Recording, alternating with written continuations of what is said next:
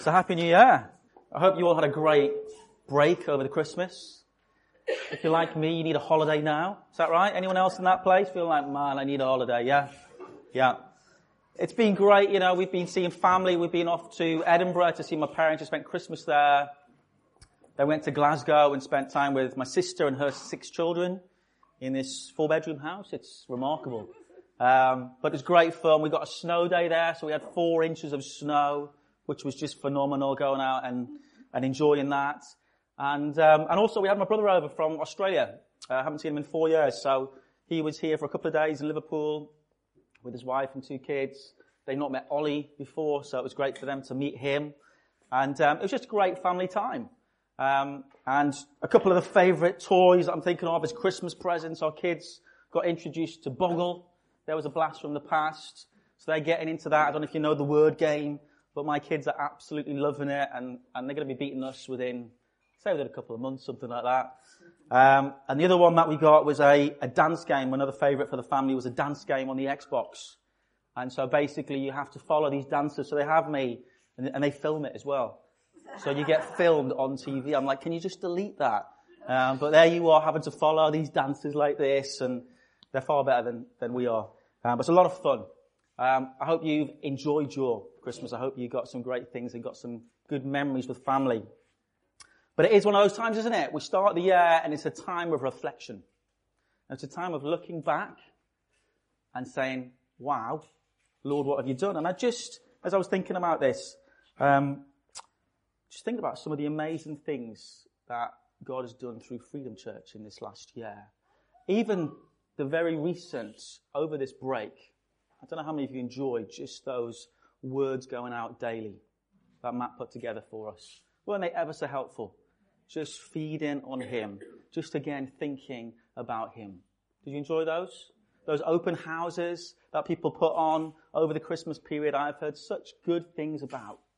Okay, actually people being able to go and enjoying time with people over that Christmas break. But just looking at some of the things as a church, we, um, we've had three baptisms in 2017. Um, I believe there's sort of three salvations that have happened off the Alpha course here recently, um, is what I've been told. I think some of the other things I'm really pleased about and blessed as we look at the year was an increased appetite and practicing a prayer together. Have you noticed that?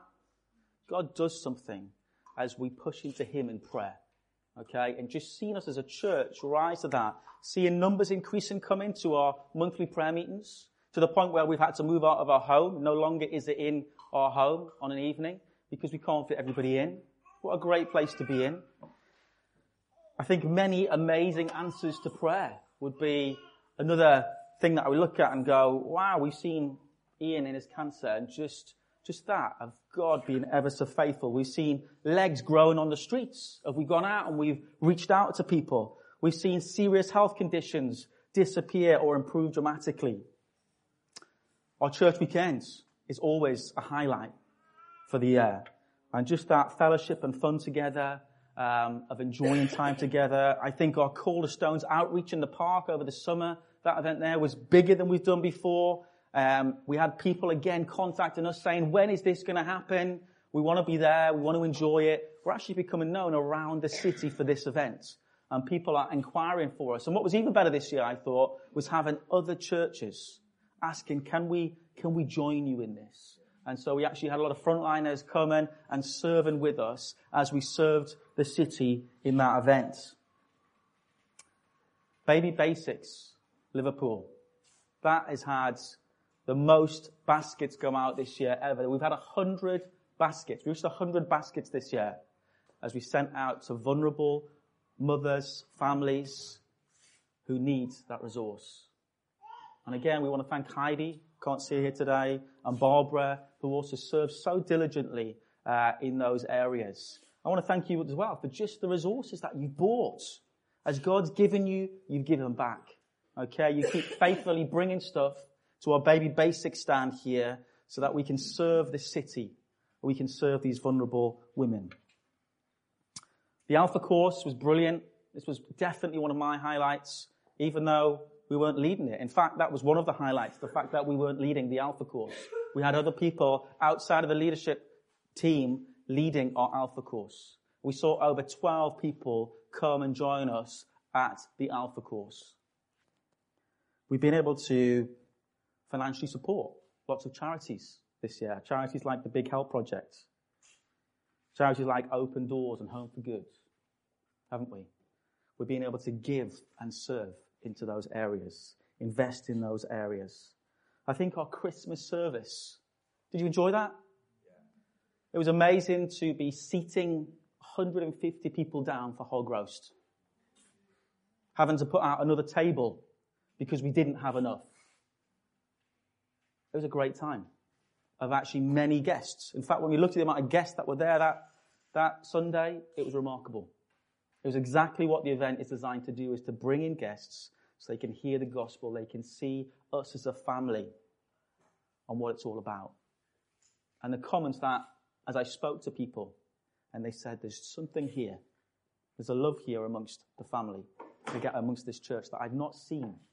There's a welcome that I'm receiving here as I come into this church that I have not seen anywhere else. Those were the comments that I was receiving from people as I spoke to them about how they found that event.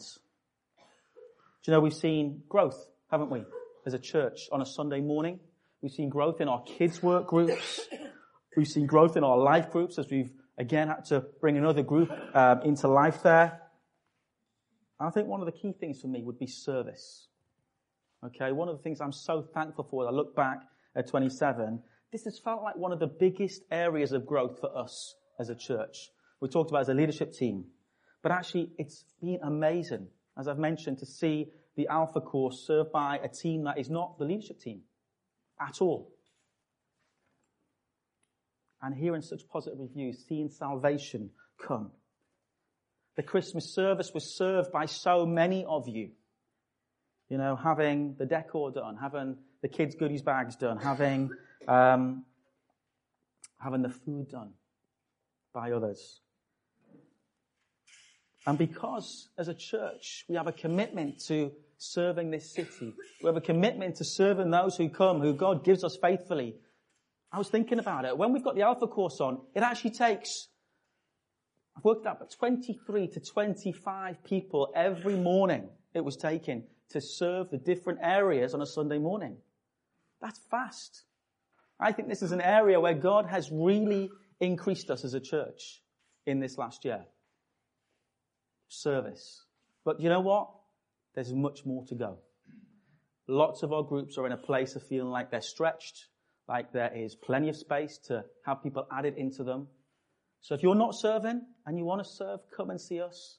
There's space on the tea and coffee rota there. There's space in the kids' work. There's space in the setup and the pack down teams. There's loads of areas for you to take part in Freedom Church.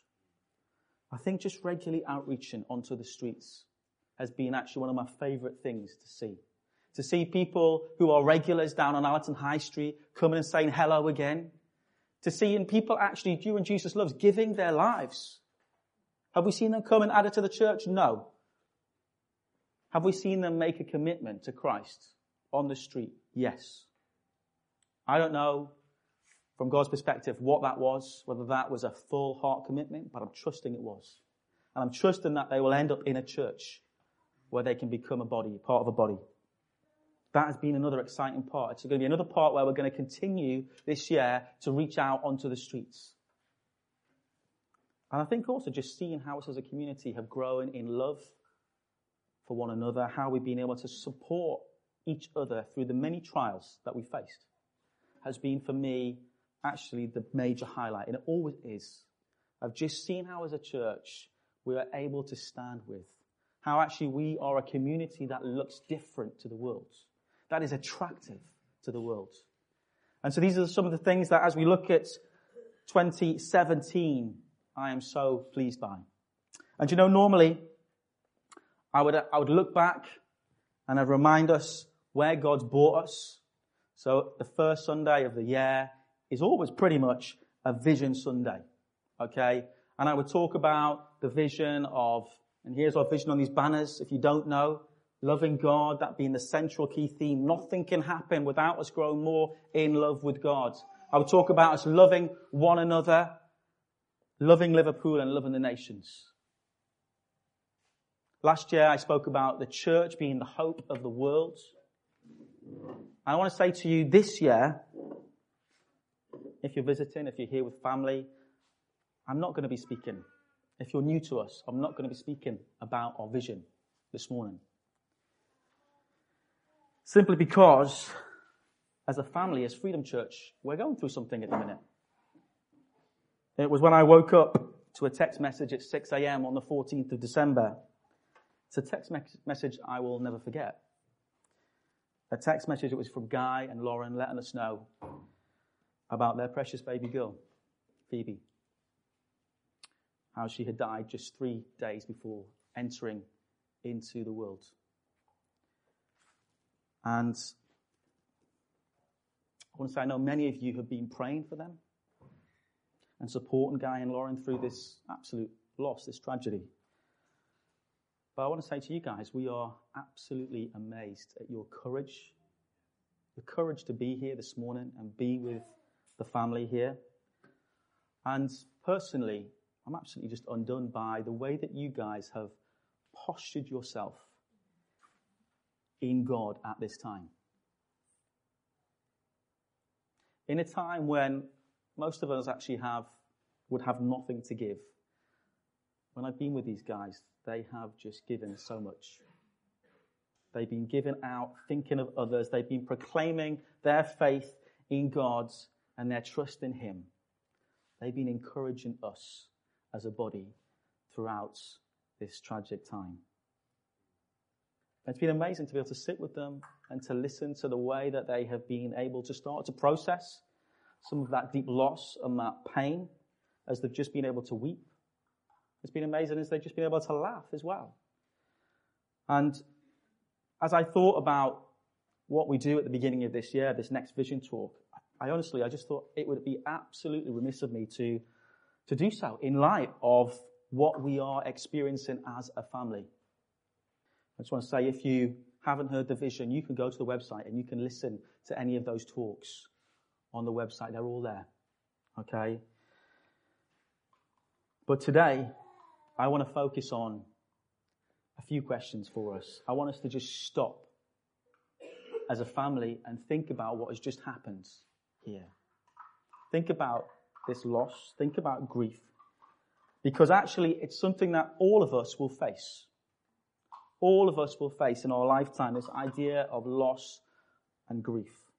Now, the loss that Guy and Lauren are facing is what most of us will never have to experience. But for others, your loss might be, might be the loss of a loved one. It might be a parent or a, um, a spouse. It might be a cancer diagnosis. It might be a relationship breakdown that you're facing. It might be a job loss for you. It might be an unfulfilled dream. It might be a, a disability in a child. It might be the inability to do what you once did. It might be crime or violence or abuse that was committed against you. These are all the sorts of things that we will have to face in our lifetimes. And I think all of us would agree that actually when we try and understand what has gone on, when we try and understand some of these difficult situations of loss, you know, when I heard about Nick, Nick's brother Matt, and he's drowning in Greece, it threw me. It threw me. And it made me start to wrestle with God. Just as when I heard about Phoebe, it shook me. And I came to God. And I started to wrestle with Him. And I guess we start to ask that question of why. It's a natural instinct that comes from us, isn't it? As human beings, we start to ask that question of why, Lord? And this Christmas has been full of wrestling with that question of why for, for us.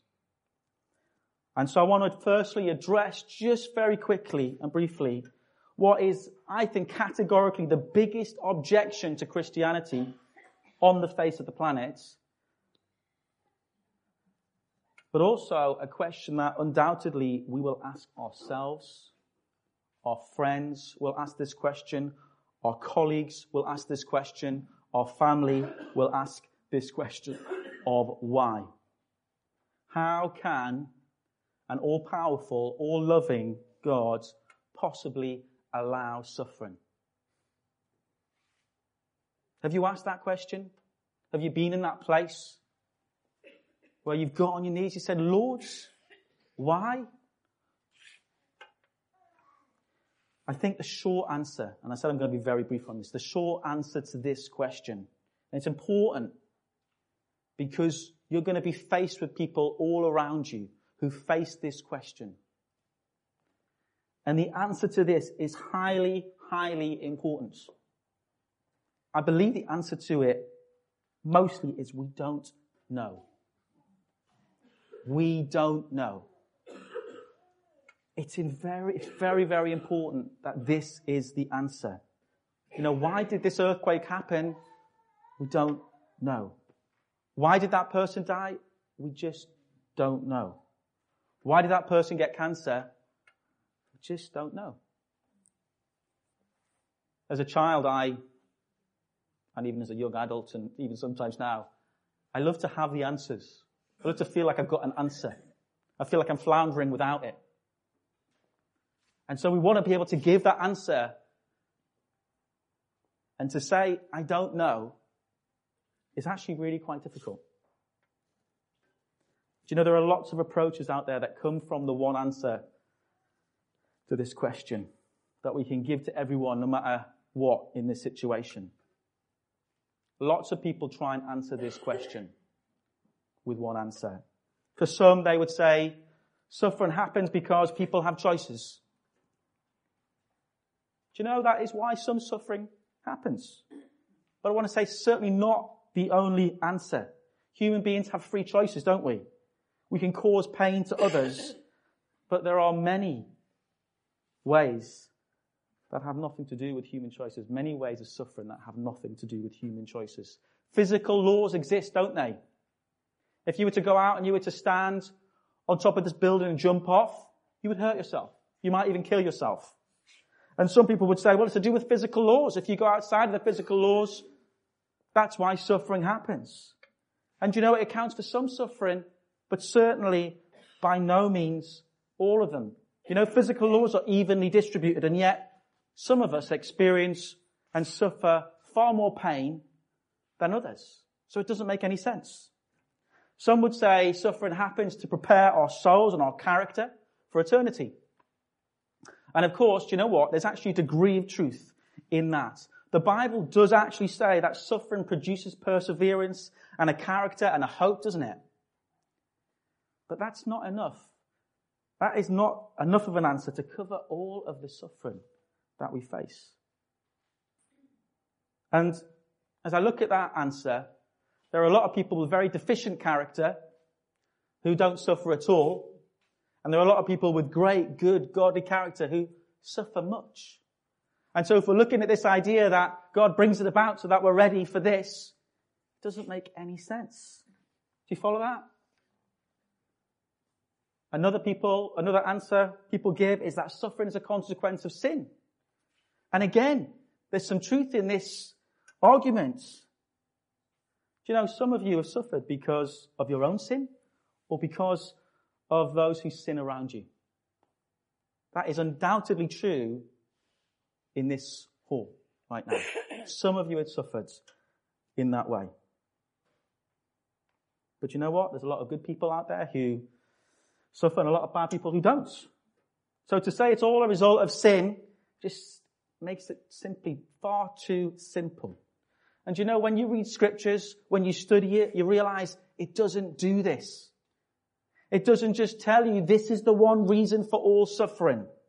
In fact, when you read scriptures and you look at it, scripture provides us with some very rich perspectives on the problem of suffering and humanity and evil. But it never says that suffering is because of all of this one thing. In fact, there's a book in the Bible that's essentially all about suffering. And its main punchline is essentially, listen, don't try and explain all of suffering with one answer. Because you just don't know what the answer is. That book is Job. And we see in Job's life, he is a good, godly man. And he loses everything in a very short period of time. And his friends try and explain to him why that is happening to him. And at the end of the book, God essentially says, no, you don't understand. Don't try and give answers to things that you don't understand. and you know, this is, this answer is not a cop out. It's not deficient actually to say, we don't know why.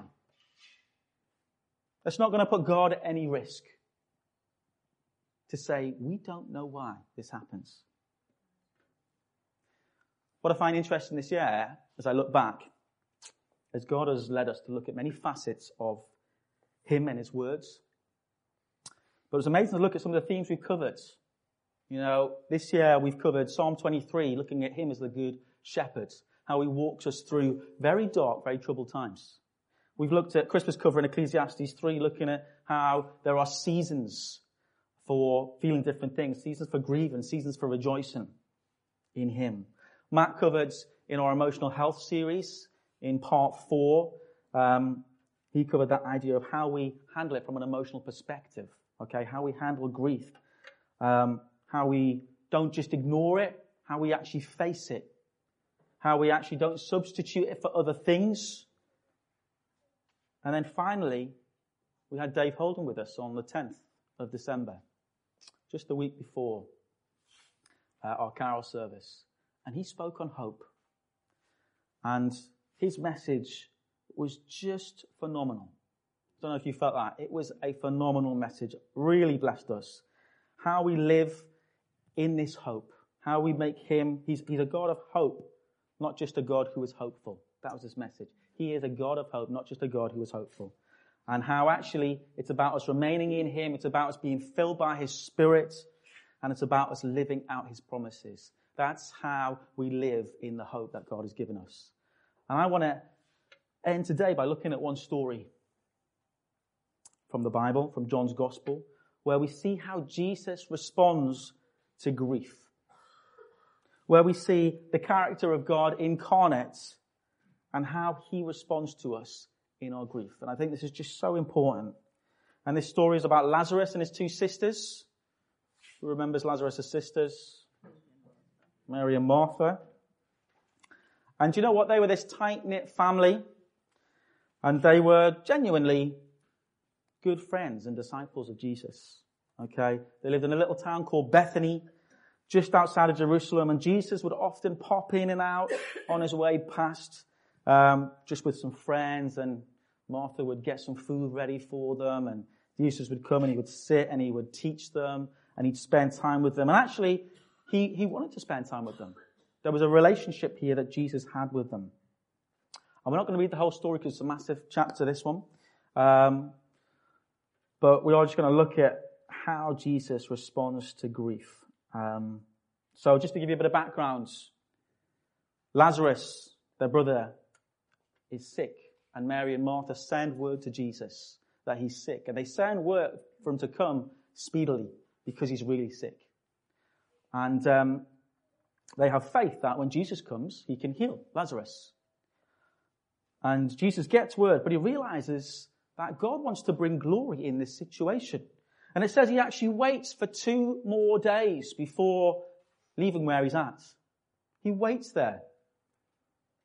And then he lets the disciples know before he goes. He basically says, listen, Lazarus is dead, but we're going to go and wake him from his sleep. That's what I'm going to do. That's what God is going to do here. And we're touching base here at verse 17. Um, if you've got that on the screen, it says this.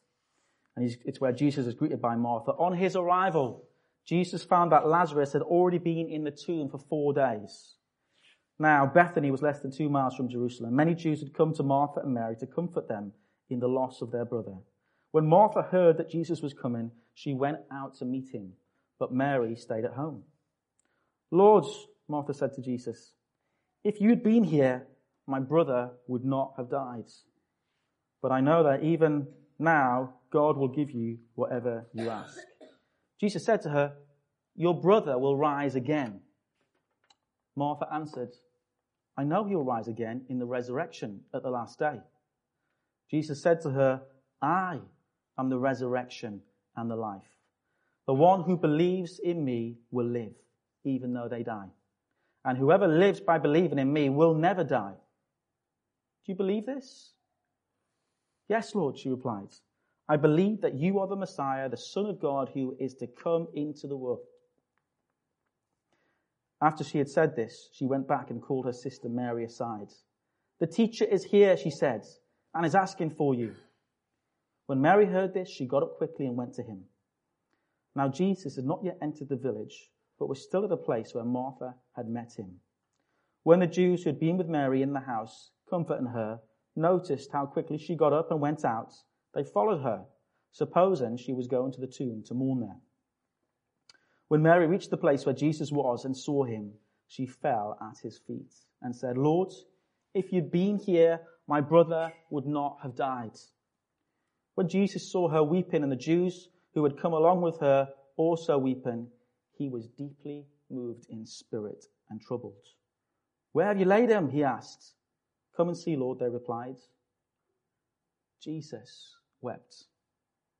Then the Jews said, See how he loved him. I just want to pick out three very quick things about this passage that we can look at in our grief who God is, what he does. The first one. When life hurts, God hurts with us. You know, some of us may feel that God is a God who doesn't have emotions. But I think as we look at scripture in its fullness, we can see that God experiences a full range of emotions. It's not that he has mood swings like you and I. Aren't you thankful for that? But he's very consistent in his character. And in fact, the important thing I think here is that he engages with us, his people. We see in verse 33, don't we, that he was deeply moved and troubled as he saw Mary weeping. And this is strong language. This is to actually show us the extent of his emotion. And then we get the shortest verse in the entire English Bible here. Jesus wept. Jesus wept. Those two words, if you just stop and you think about it, it's absolutely amazing. Here he is, Jesus, the Son of God, who in Hebrews tells us, says verse, verses 2, but in these last days he has spoken to us by his Son, whom he appointed heir of all things, and through whom also he made the universe. The Son is the radiance of God's glory and the exact representation of his being, sustaining all things by his powerful word. He is the exact representation of God. That's who this man, Jesus, is.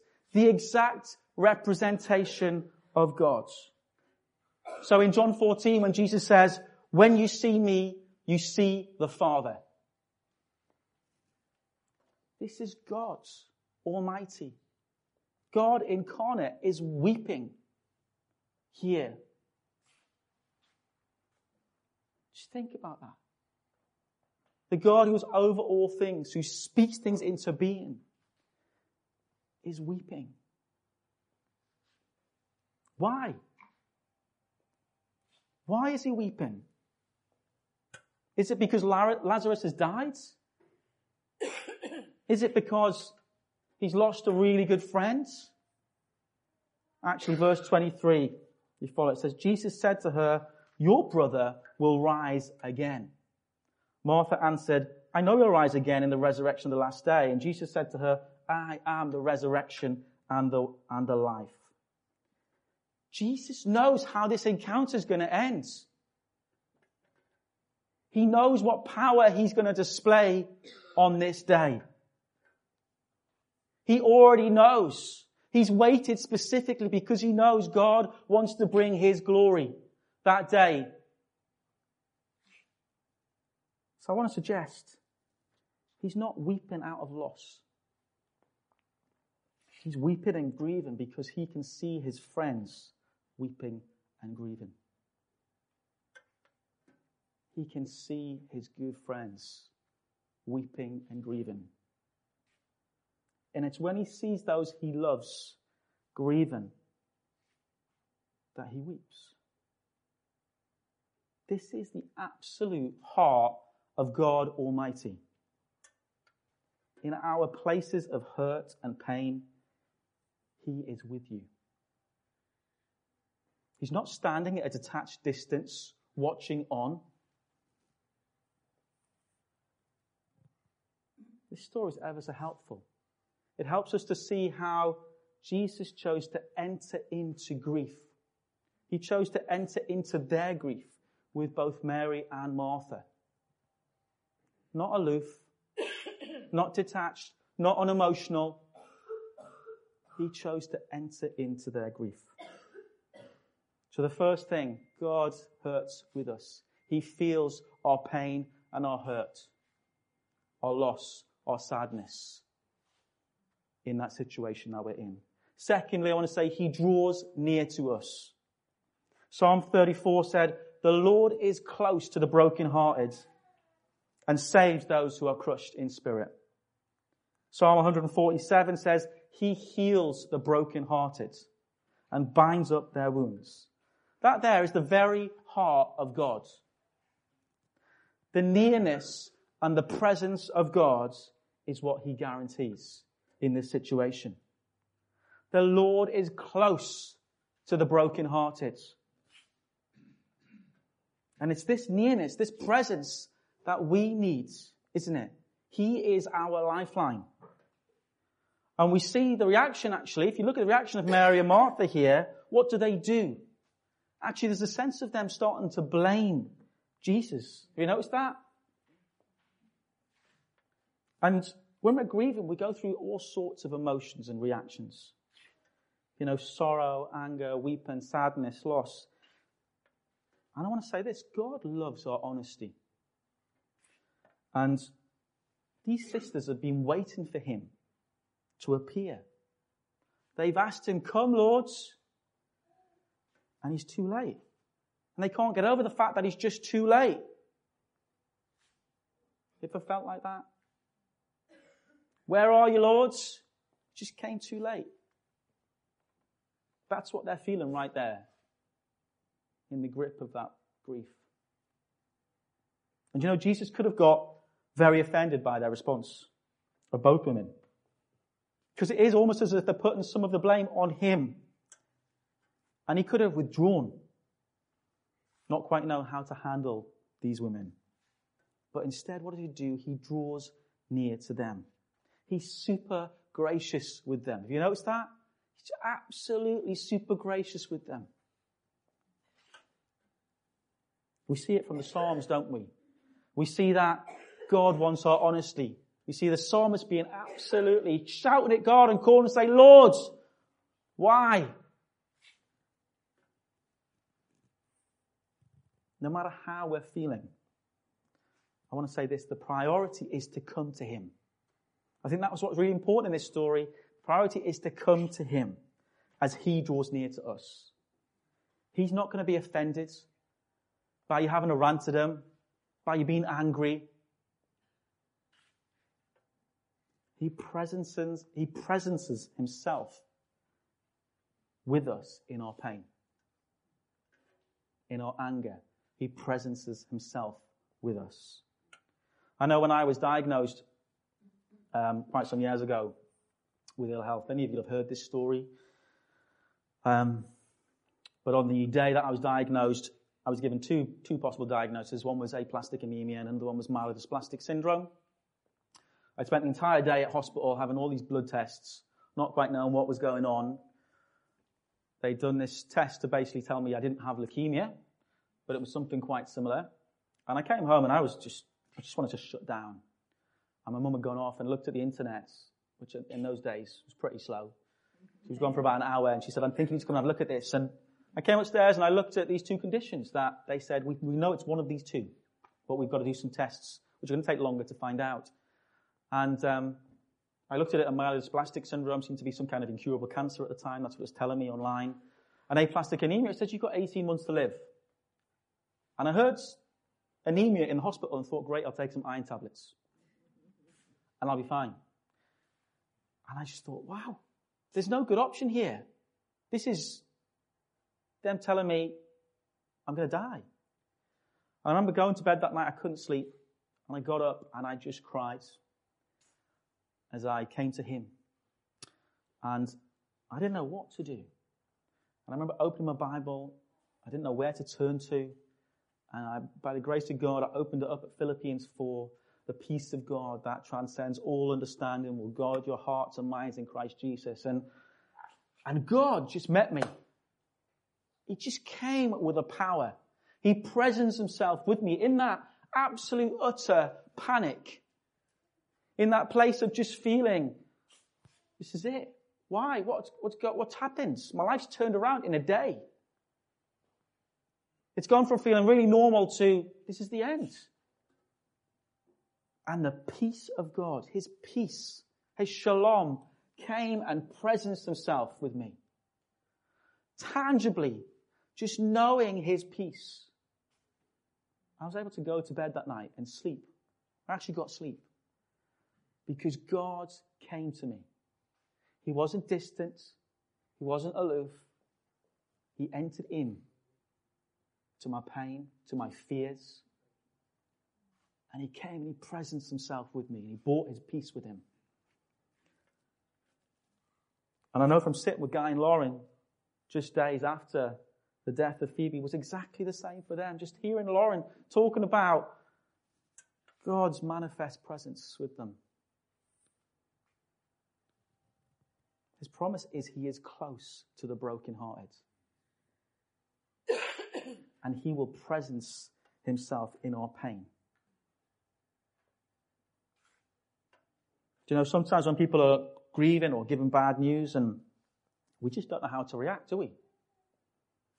Often we don't know how to react. And I know when I was diagnosed with this health condition, many close friends that I had seemed to just fall off the radar. And you know, it wasn't because they didn't care for me. It wasn't because they'd somehow just fallen out with me. But it was that dilemma of not knowing what to say or what they could do at that time for me. And there was an awkwardness for some. And their natural tendency in that awkwardness for most of us is to actually withdraw, isn't it? That's what we do. We just withdraw. I, I don't want to actually cause any more pain or suffering for, or put my foot in it with that person. So I'm just going to withdraw. I want to say God is not like that in the slightest. If you think about it, what we need most when we're grieving, it's not the answers. We don't need some kind of answers. It was Him presencing Himself with me. It was God. It was friends around us, just to hug us, just to hear us, just to listen. It's what we need in those times. And that is what deep relationship looks like.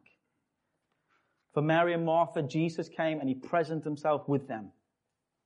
And I want to say to you, God comes to us and he presents himself with us. And obviously, we know God dwells in us, don't we? He lives in us. But there's something that happens in these moments of grief and fear where the tangibility of God just increases. Where we may hear his voice, we may know his touch in a way that we maybe haven't felt before.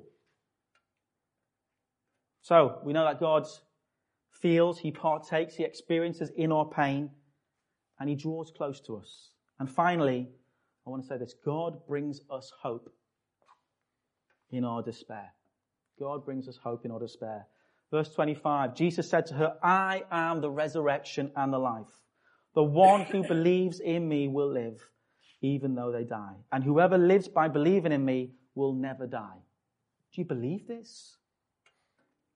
Do you know when the subject of resurrection was first brought up by Jesus, Martha thought that Jesus was simply talking about uh, the Jewish doctrine that at the end times they will be resurrected. But actually, Jesus is speaking primarily about spiritual resurrection. He's speaking about something for the now for them that he was about to do. In fact, what he did with Lazarus as he raised Lazarus from the dead, this was like the ultimate visual aid to the great teacher, to Jesus, of what he was about to do. Jesus was actually declaring himself as the person of the resurrection. This wasn't about a doctrine in the future that we think, okay, you know, going to be resurrected in the future. He knew, as Ephesians 2 tells us, he knew that these people were spiritually dead. You know, that's what it tells us. The Bible tells us that we are absolutely dead in our sins and our trespasses. And Jesus that day, there's some enacting here that he raises Lazarus from total death to life. And it was this, this was physical in its form, but he was speaking about the implications of him as the resurrection. The implication of his resurrection that was only days away. What he does is he brings hope in the midst of suffering. I want to say God not only enters into our grief, he not only draws near to us, he also brings great hope through his plan to rescue and restore us. Philippians says this, it says, and being found in appearance as a man, he humbled himself by becoming obedient to death, to death, even death on a cross. Do you know, he defeated the ultimate enemy, death so that we get to enjoy not just our future hope, because we do have a future hope in glory, that eternal life that we get with Him, but it's for the now. So that we can know Him and that we have been made alive. We've been born again. Right now, we get to enjoy Him in a way that they never knew. We have been raised into new life. It's so that we can know our Savior. Jesus took on the full anger and the wrath of God so that we could know Him, so that we could joy, enjoy Him and His resurrection power, so that we could have new life in Him. This is the God that we serve, people. And Revelation 21 says that He has prepared a place for us. It says this He will wipe every tear from their eyes. There will be no more death, mourning, crying, or pain. For the old order of things has passed away. I'm going to read that again. He will wipe every tear from their eye. There will be no more death or mourning or crying or pain, for the old order of things has passed away. This is the promise and the hope that we have in the midst of our suffering. John 3:16 says, "For God so loved the world that he gave his one and only Son, so that whoever believes in him shall not perish, but have eternal life. So we put our trust, as we believe him, that he is the resurrection and the life, we get life in him. We get to enjoy him. And I want to say this, I want to come back to this original question. We may not be able to answer why God allows suffering. But we read in this verse, and we read it in John 11, that Jesus loves them. Jesus loves us. We see in every act of redemption that he brings. He loves us with an everlasting love. And I think, although we don't know the why, why does God allow that suffering? What we can actually say, we can most definitely say, this has not happened because he doesn't love us. It's really important. Suffering hasn't happened because he doesn't love us. In everything he does, we see his love coming through, don't we? He is truly all powerful, all loving as God. I want to end by saying I, I found spending time with Guy and Lauren recently to be some of the most profoundly inspiring times as they have been able to fix their eyes on Jesus at this time. And I want us to do the exact same now. As we listen to a song, it's going to be sung over us, and we're also going to be breaking bread and taking communion, which is going to come to us sort of halfway through the song. And it's that chance, again, just to recognize, take into account what God did for us. His body was broken for us. His blood was spilled so that we could enjoy this hope, this resurrection life that he promises for us. He comes with such a hope, doesn't he? So you can stand or you can sit. Is partly you just engaging with him. Wherever you're at, whether you're feeling that grief, that loss or not, at this minute, it's about reminding who he is. He's the God who wants to draw near to us now. He wants to meet us where we're at. And he wants to bring his hope to us.